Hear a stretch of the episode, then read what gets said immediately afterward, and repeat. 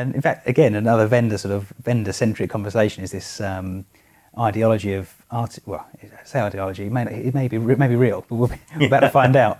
Artificial intelligence and machine learning. Now, this is uh, again two terms that are coined all the time by vendors about how they use AI or ML to deal with security issues in, in, in enterprise environments. Now, what's your take on that? And, and, and do you think that there will be a time where you, you won't need a human to manage your security um, platforms in your organisation? This will be compu- purely um, computer driven. Um, where, do, where do you see that going in the future? Well, I think, I mean, the, the, starting point is if you're not doing AI, are you even a vendor anymore? I mean, are you even an IT vendor? I'm it not even sure way. you exist. You know, it's the uh, it's the whole bear, bears in the woods thing, isn't it?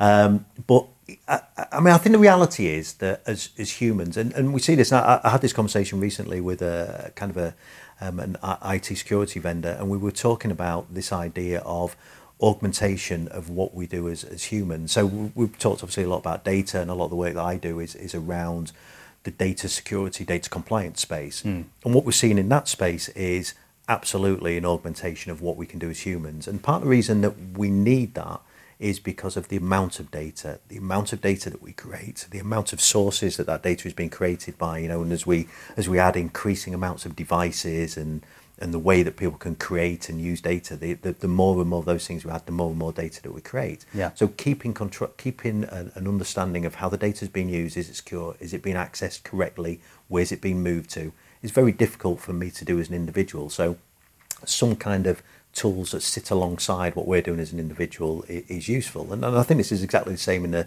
in the security space. Mm. But also, what we need our tools to be is to be smarter than things that just make binary decisions. You know, we can no longer, I suppose, if we were to look at malware as a good example of this, we can no longer rely on some kind of predefined knowledge base of this is all of the existing threat that's out there yeah. because we can't respond quick enough when it's things like that. So mm-hmm. you know the idea that we de- that, that, we act on zero day threats, you know the idea that we can spot things like ransomware yeah. running by understanding the normal behaviour and then doing something when we see something abnormal. So, so if I give you a, a data focused example for a moment, because mm. I talked about data focus and sure. security earlier on, but give you a data focused example. One of the, the, the, interesting examples we've seen in a number of customers and something that they have come to us for solutions for in the past has been this idea of being able to spot the movement of a lot of data to places that it shouldn't, because that's often a sign of data breach, either because somebody's about to leave a company and is trying to squirrel away as much data as they can,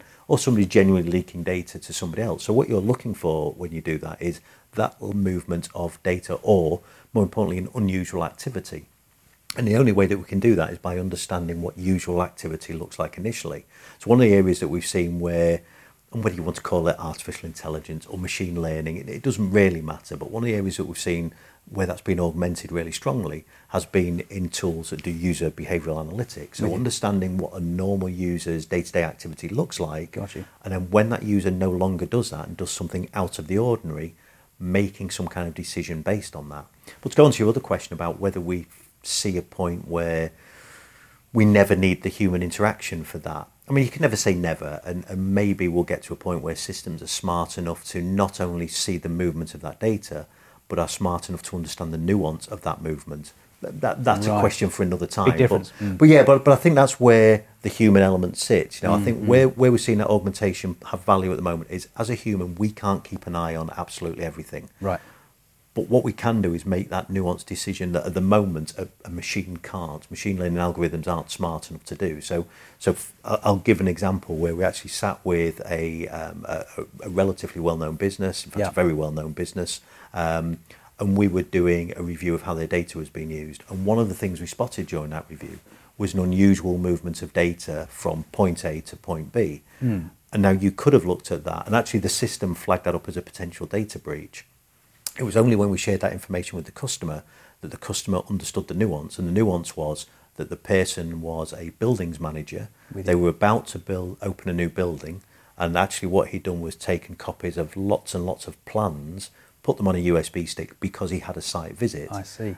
But the system didn't understand the nuance. The system just saw the unusual movement of an amount of data to a different location, Location, yeah. and flagged that as a problem. So we still needed the nuance that sat on top of that. I, I, I mean, I another see. example is I, I, I spoke with a company a few weeks back who did who do some work in um, looking at building compliance and governance into video and voice conferencing. So look at something like Microsoft Teams or Zoom or WebEx. uh, And, and they're starting to build security around compliance. So we can already build in something like Teams. Yeah. We can already build compliance that says you're not allowed to put sensitive information inside of a chat window. But what we can't do right now is to look at um, all of the video and audio conversation that Teams might deliver. And of course, while we may not be saying anything in chat that we shouldn't be, there's nothing stopping me and you having a conversation in Teams and me holding up a piece of paper that says sensitive information Yeah, of here. course. Just write it down. How does Teams? Uh, how does Teams stop that? Well, right now it can't. Right. And what they have is a solution and approach that looks at that kind of technology uh, and- can look at the thousands of hours of voice and video footage and try and apply some level of analytics and context to it. So if then, for example, every time I have a video conversation with you, Yeah. I'm saying, why don't you email me on my personal account? Send me that detail on my personal account, or I'll send it to you on your personal account. So then spot that nuance that says, why are you always doing that? Why does that person always do that? And then give that to a human who can then go and have a look at that in true context. But what I couldn't do as a human is review the thousands of hours of footage, Exactly. CCTV, all those kind of things. So, so I think absolutely, I think in Mm. the data management and the IT security space, uh, there is uh, really is a place for that kind of analytics, that stuff that can understand a baseline and can then spot when that baseline is has been deviated from in some kind of unusual way. But right now, I still think it's very much a and then tell a human being, um, and I think it's going to be that for quite some time. And I think most of the vendors you talk to are, are keen to keen to highlight their credentials there. This is not about replacing people. That's it. This is about augmenting Yeah, a yeah. very very difficult job. But I just think the amount of data that we create at one end, and then the amount and complexity of the security threat at the other, that the only way we're going to be able to deal with that is to have machine learning of some description do a lot of the grunt work and then just start to flag up the things to us which it then has learnt is important. Um, and I think if we can do that, then we've probably got half a chance at, at dealing with a lot of the complex problems we're presented with.